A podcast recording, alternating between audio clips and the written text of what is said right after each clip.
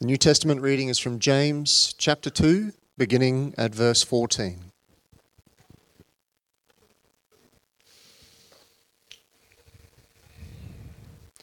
What good is it, my brothers and sisters, if someone claims to have faith but has no deeds?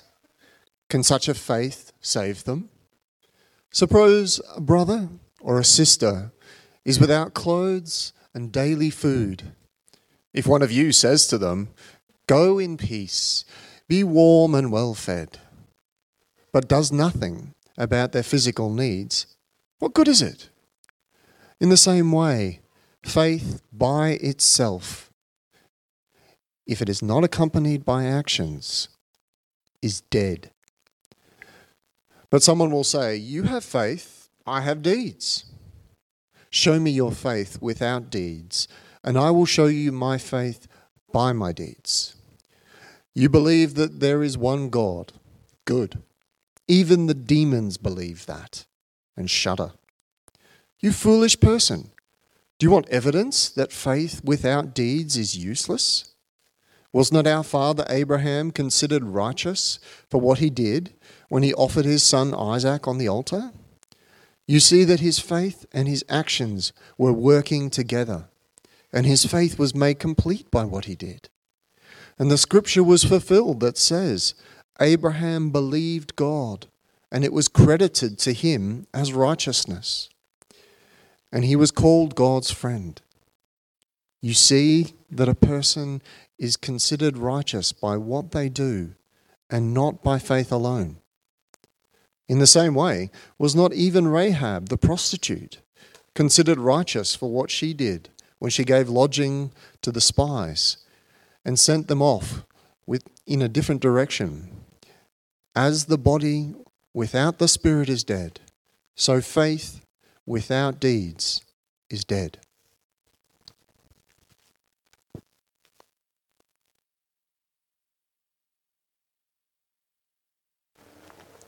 Thanks, David. Let's bow our heads in prayer. Heavenly Father, I ask that you will help me to be faithful to the text today. And Lord, we pray that you would give us understanding and clarity, that we will be built up in our faith, that we will be excited in our service for you. Lord, may we be excited in the relationship that we have with you, your love that you have shown to us and your love that you have placed in our hearts. Oh, Father, we look to you. May you receive the honour and the glory through this text today. In Jesus' name we pray. Amen. James is at it again. He is just so blunt, almost just in your face. And uh, I, I, don't think if you wanted to send a diplomatic emissary that you would choose James. A diplomat needs to go and say lots of nice flowery things and pack a punch in between. James says none of the flowery things, he just packs a punch. Just every time, bang, bang, bang, there he goes. And, and look, I, because I'm, I'm just preaching through James and there, there's some hard hitting, you know, sermons, uh, I hope you don't think, oh, that Tim Jager, he's a nasty pasty. You know, he's just always at us. Uh, not, not, at all. Um, but, but I think in James, even though he's so hard hitting, it's just such a wonderful book. And sometimes we just need, you know, just need it put out there. What does our Christian faith look like, or what should it look like? So let's get into it and we'll have a look at uh, what James is saying today. So, verse 14 What good is it, my brothers and sisters, if someone claims to have faith but has no deeds? Can such faith save them? So, James is acknowledging there in that last little bit, can such faith save them? James is acknowledging that it is through faith that we are saved.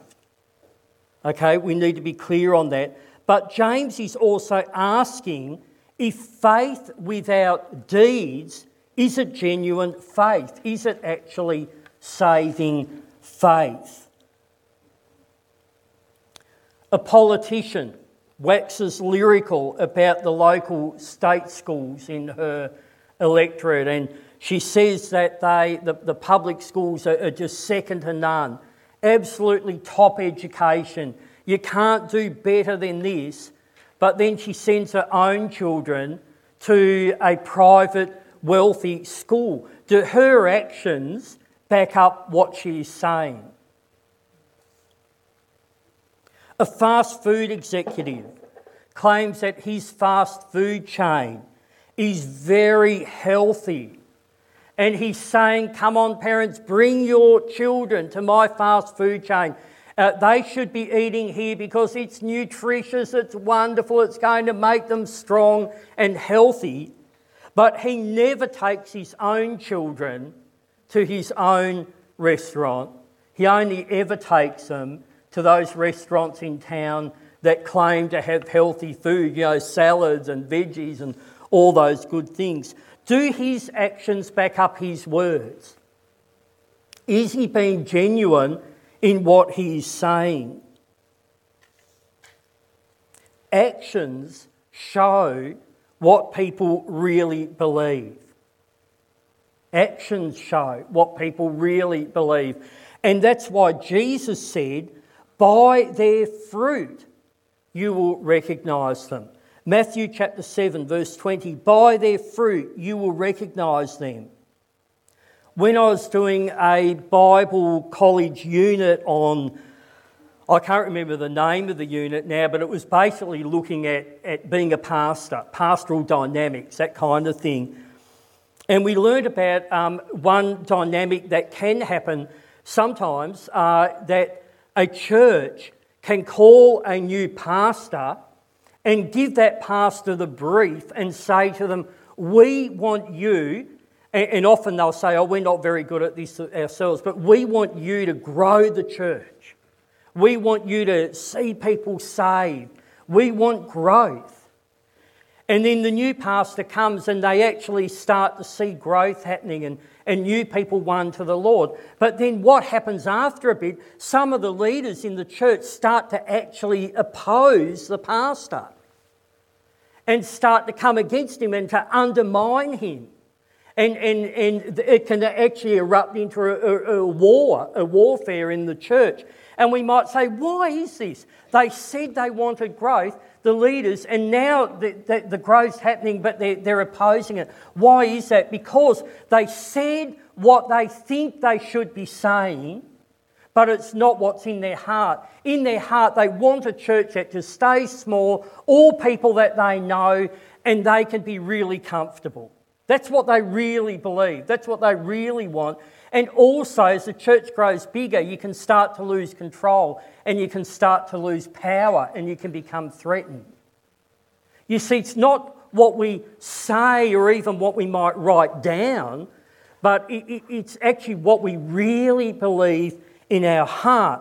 And James is just saying here don't just say you're a Christian, but actually really believe it and have corresponding action. I came across uh, a booklet. It was quite a thick booklet, very well done, glossy pages, diagrams, pictures, and it was a church uh, vision booklet. And I read this booklet, had a look at it, and I thought, oh, this is absolutely amazing.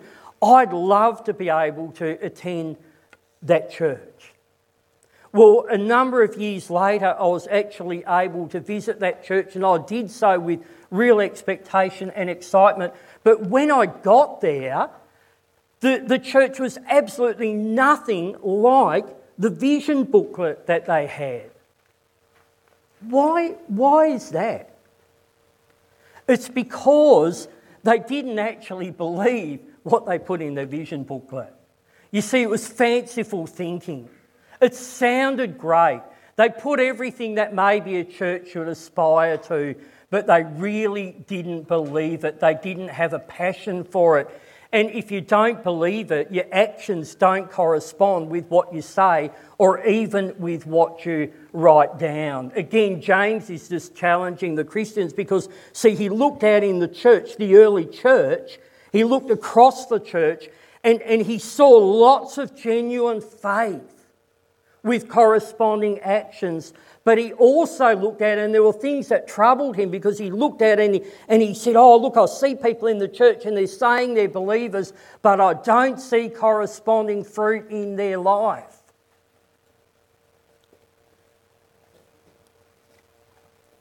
When I was pastoring a church, there was a, a man that came with his family, uh, and uh, he, he came for a long, long time, Sunday after Sunday, came to church events, but there was just something that didn't seem right to me. There was just some fruit there in his life that was missing. So I uh, had a chat with him, and uh, I found out that he didn't believe in the Lord Jesus Christ at all. And he actually said to me, he, he, and I was amazed by this, he said, um, he said, Oh, he said, you know, you actually believe this stuff you're preaching, don't you? I said, Yes, I believe every part of it. He said, That's amazing. I can't believe you actually believe it. And we were both amazed, you know. and, and that's how far he was from Christ. You know, not only did he not believe it, he couldn't believe that I actually believed it. Um, and, and I said to him, But why are you coming to church? What are you doing here? And he said, Oh, I just come because it's a good lifestyle for my children. You know, there's not a lot of alcohol, um, no drugs, no wild parties. It's just a good way for my children to grow up, and that's why I come. But what was it that alerted me to even have a chat with this fellow, it was the fruit. You see, he might come and look like he's a Christian, coming every week, but, but there wasn't the accompanying fruit. There was just something that didn't add up. And, and Jesus said, It's by your fruit that you will recognize them. Imagine a, a person attending church and they uh, come along, and on a Sunday they can look so good, and you think, wow, they're the most lovely person out, and uh, you know, just just great, great person. But then the next day, the same person goes to church and yells at his employees. He diddles his income records to cheat tax. He underpays his workers and he sends out poor quality products. Is this person's actions testifying to a genuine faith? So you might show up in church and look all gleaming good on Sunday. You know, we talk about wearing our Sunday best. But do our actions actually correspond with what we are purporting to be? Let's have a look at this verse 14 again. What good is it, my brothers and sisters, if someone claims to have faith but has no deeds? Can such say faith? Uh, sorry, I'm getting mixed up. Can such faith save them? And the answer is no, if the faith isn't genuine. Now, I think I've said this before in, in uh, our series on James, but it's that saying that we say you can talk the talk, but are you walking the walk? And Jesus said, and this is really confronting, Jesus said in Matthew 7 Not everyone who says to me, Lord, Lord, will enter the kingdom of heaven but only the one who does the will of my Father who is in heaven. And in Matthew chapter 12, Jesus says, Make a tree good and its fruit will be good, or make a tree bad and its fruit will be bad. For a tree is recognized by its fruit. So Jesus is there saying the same as James, and Jesus is being confronting. He's saying genuine faith has good fruit to show that it is genuine faith. Now, can we just press the pause button here for a moment because um, we need to just be abundantly clear as to what does actually save us. We, we need to be clear on this. Jesus paid the penalty for our sin by dying on the cross. And he took the punishment we deserve. And we are called by God to trust Jesus and, and his death on our behalf. And we should never move away from that position. We are saved by our faith in the Lord Jesus Christ, and it is by faith alone. So I don't want anyone today, to, and most of you wouldn't, but I don't want anyone today to be mixed up in any way by, by this passage. Have some of you seen that? It's, it's a little leaflet, and you use it when you're, you know, reaching out to people and you're explaining the, the salvation message. And there's a diagram in it. So you've got God here, and you've got, you know, a person over this side, which is us. And then in the middle, you've got this huge chasm and, and then there's sin written across it because this chasm separates us from God. We can't get to God. We can't be in a relationship with God because God's here, we're here. There's this huge chasm in between of sin. And what some people try and do they try and build bridges across the chasm to get to God, to win God's favour, to be okay with God, and they build bridges by works. They say, if I can do enough good deeds, if I can be good enough, if I can do the right things, then I can build a bridge across this chasm to be with God. The problem is that as much as you try and build, it never deals with our sin. We're still guilty of sin. We're born in sin. It doesn't matter how much good you do, we've still got that problem of sin. It will always separate us from God.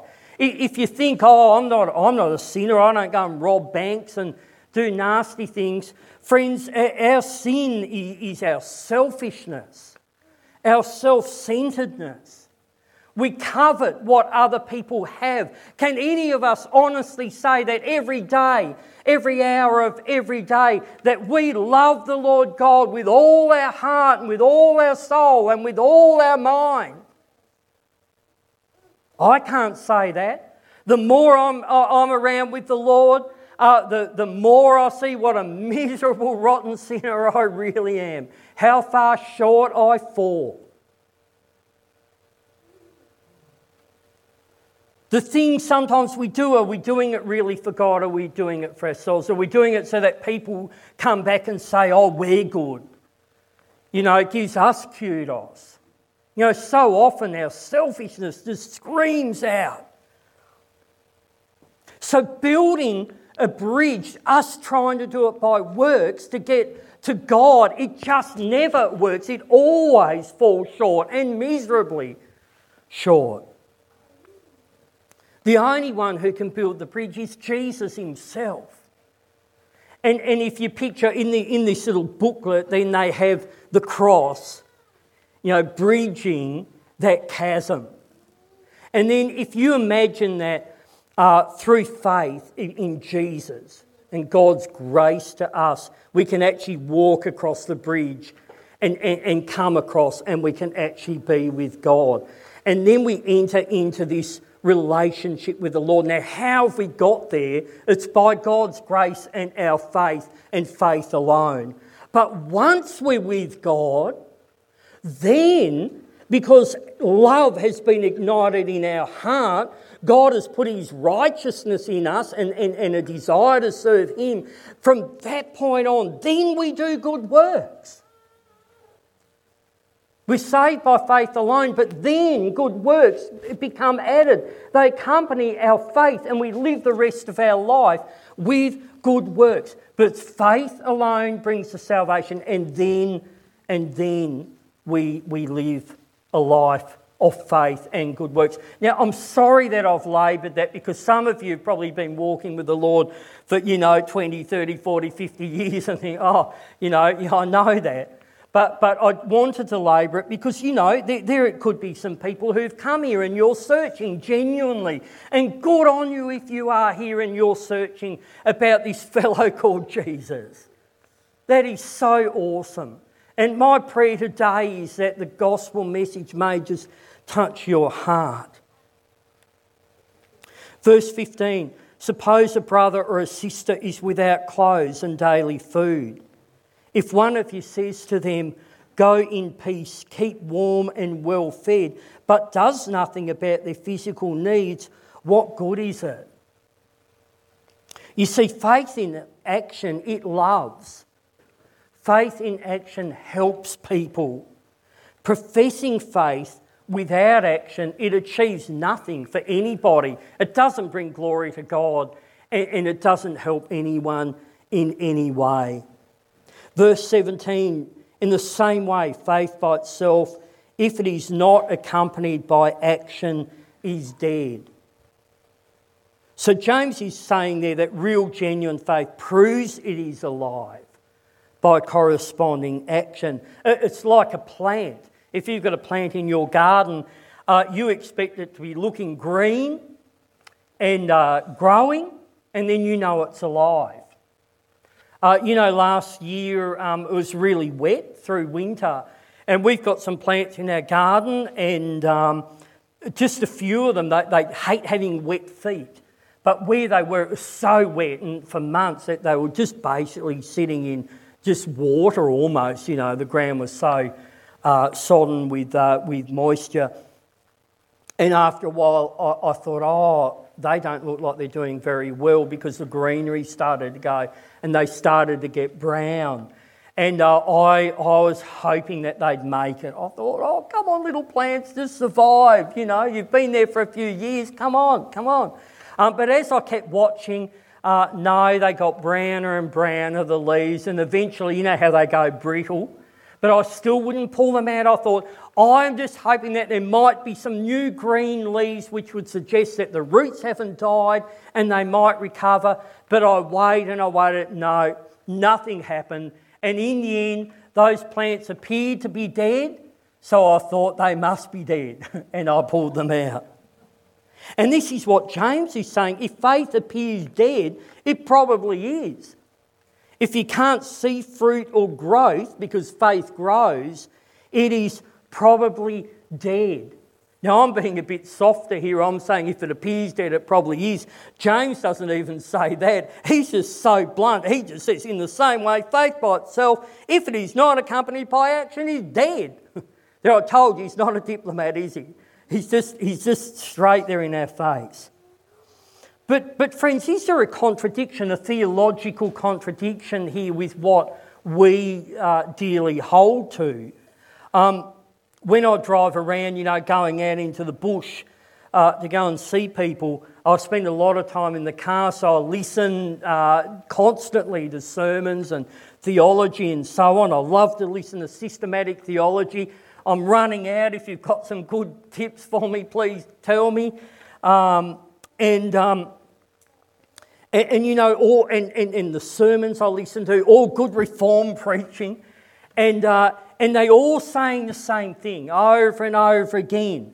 Uh, the preachers, the, the, the, systematic theologians, and then we've got Calvin, and we've got Luther, and we've got the Westminster Confession to which we subscribe, and if you love it, the Heidelberg Catechism, and all the great confessions and catechisms and so on. They all cry out one thing. They all say people are justified by faith alone.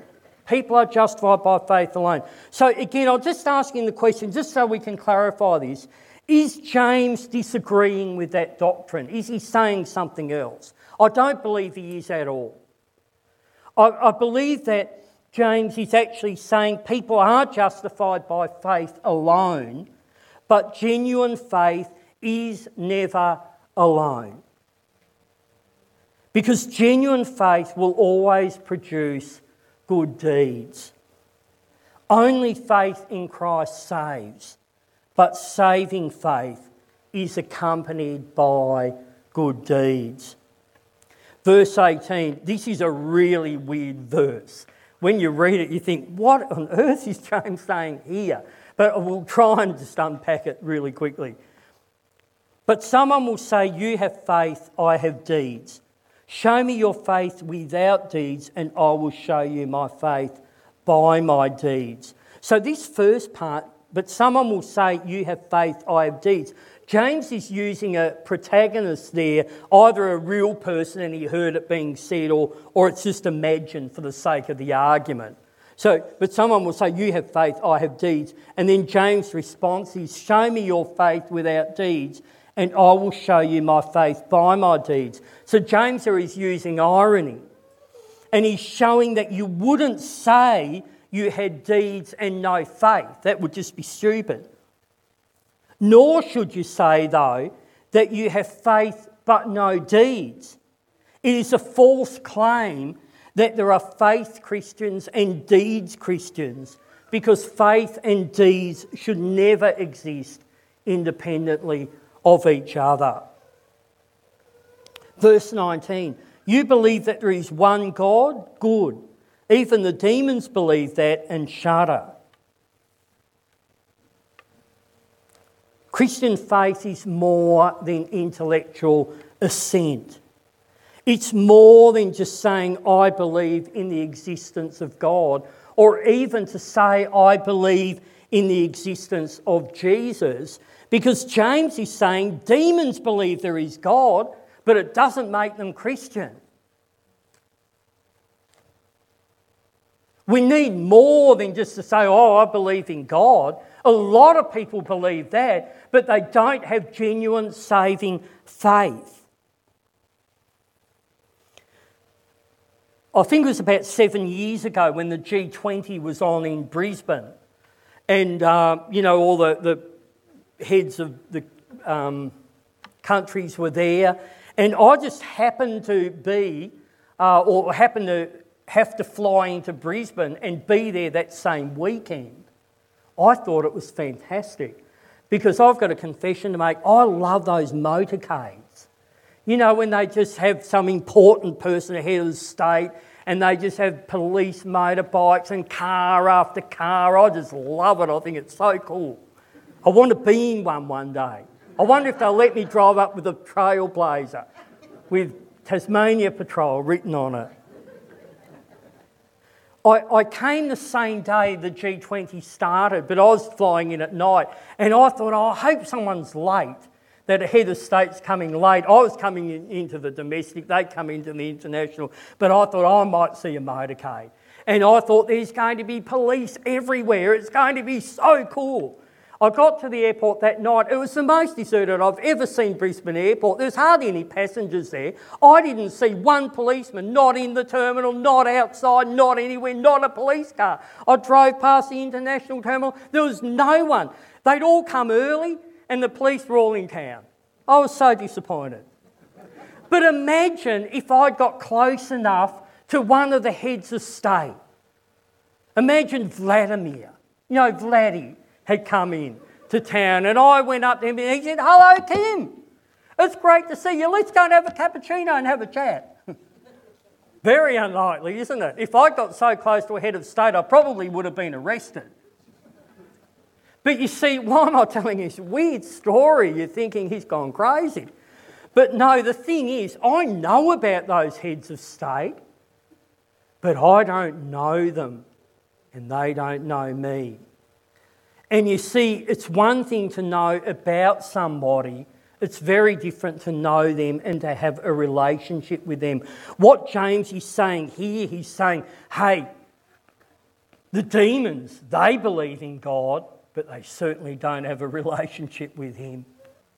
And he's saying, just because we say, oh, I believe in God, oh, I believe in Jesus, James is saying it doesn't mean anything unless we are truly in a relationship with God. You can know about God, but you actually have to know God. And that knowledge comes through a genuine faith in what the Lord Jesus Christ has done for us. And you see this very great difference to someone who sits in church and, and, and, and doesn't pray and when we sing the songs, can't get into it, not, not you know, just it doesn't turn them on. Um, be, because there may not be faith, genuine faith there. But you see, when there's a relationship with God, when there's genuine faith, then our heart is moved. And, and when we sing the songs, we believe it.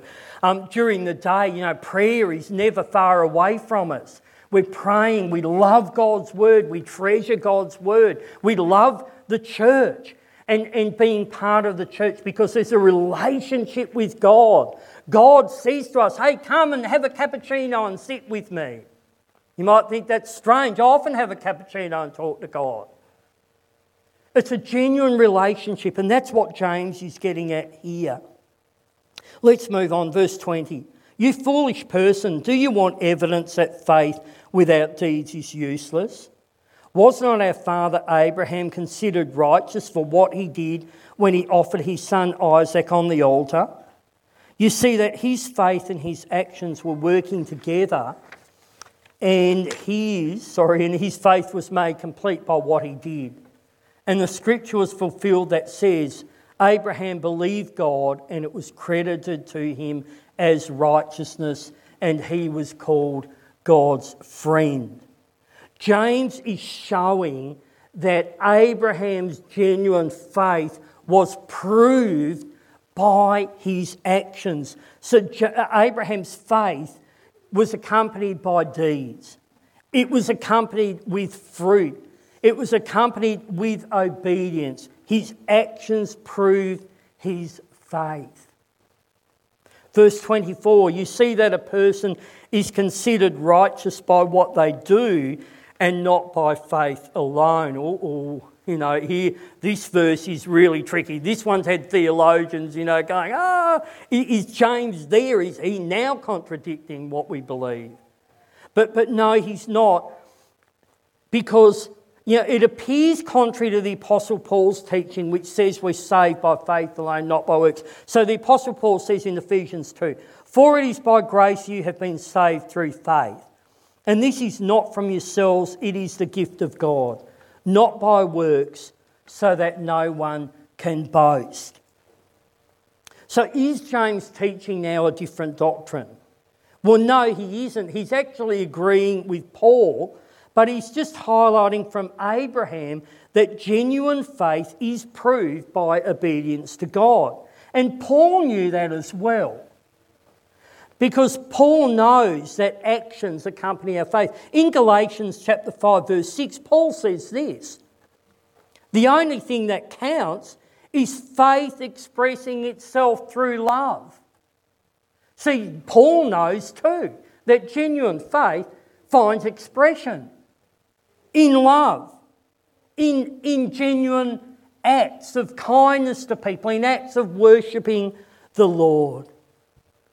And then James goes on to this other example, uh, verse 25. In the same way, was not even Rahab the prostitute considered righteous for what she did when she gave lodging to the spies and sent them off in a different direction? As the body without the spirit is dead, so faith without deeds is dead.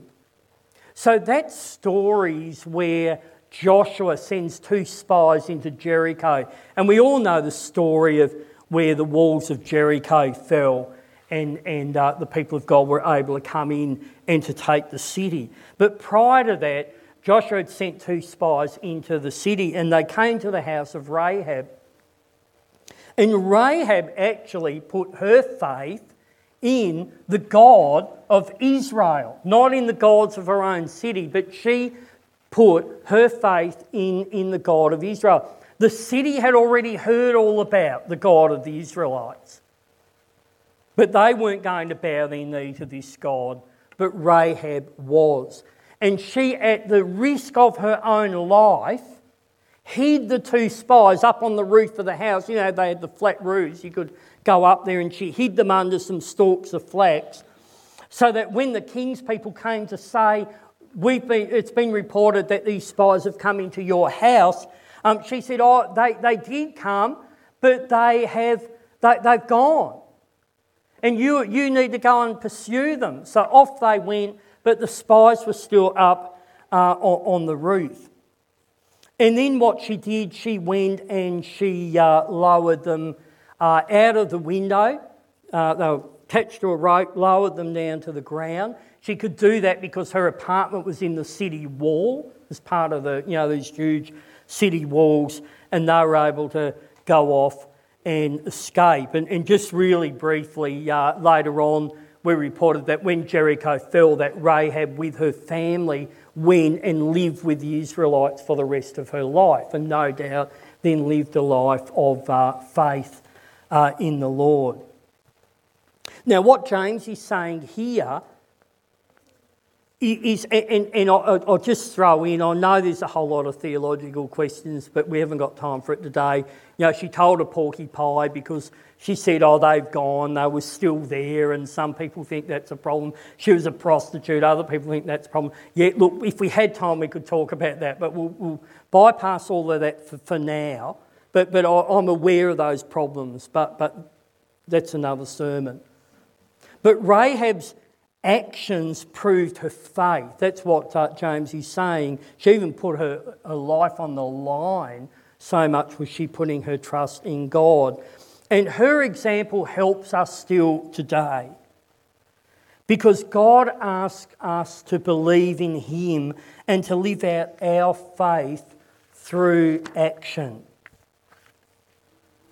And when we do, God can use us in powerful ways to change lives, both now and for eternity, and to bring honour to His name. Now, we can't lower someone down the wall out of our window because, as far as I know, none of us live in an apartment in the city wall. But what will be our bold action plan? To accompany our saving faith in Christ Jesus.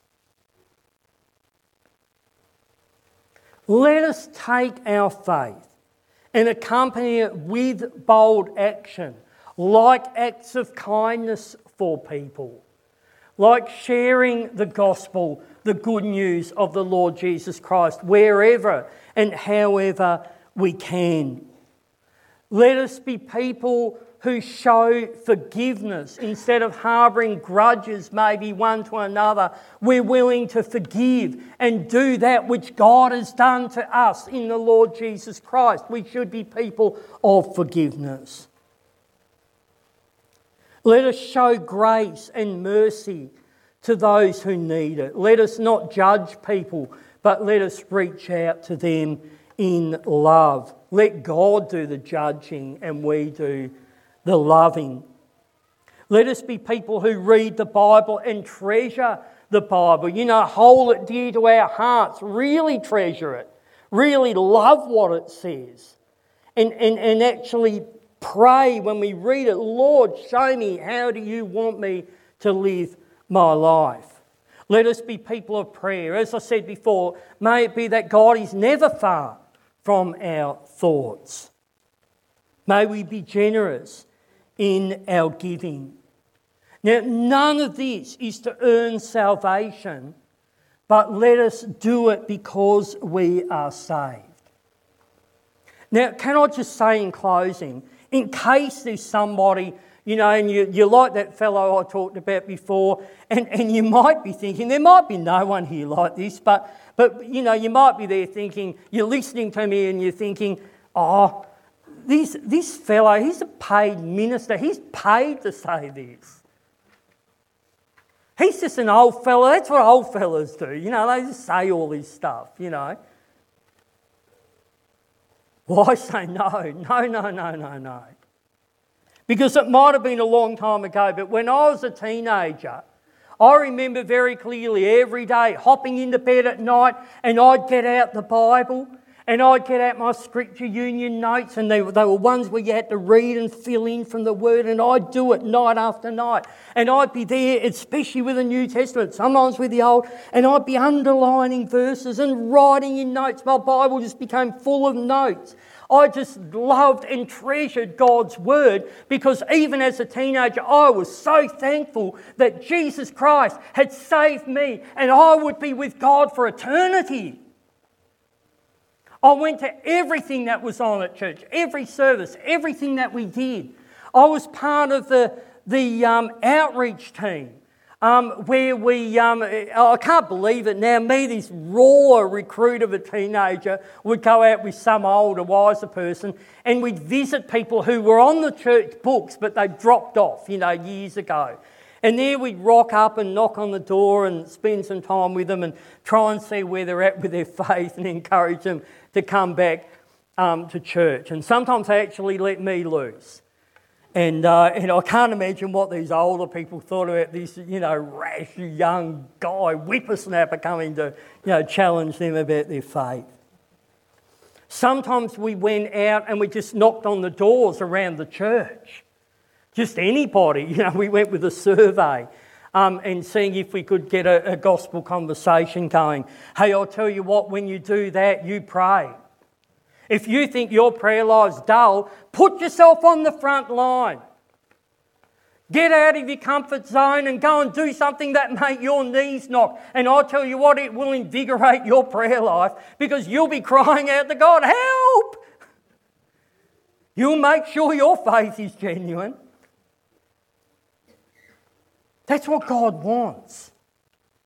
God wants genuine faith an exciting relationship that we have with Him that is more than just hollow words, but there is genuine action to accompany our faith. We are saved through the Lord Jesus Christ, His grace, by faith alone. But genuine faith will always be accompanied by good fruit and good deeds. Let's pray.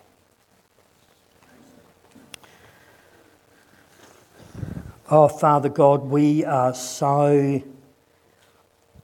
thankful for the love that you have shown us and the love that you pour out in our hearts.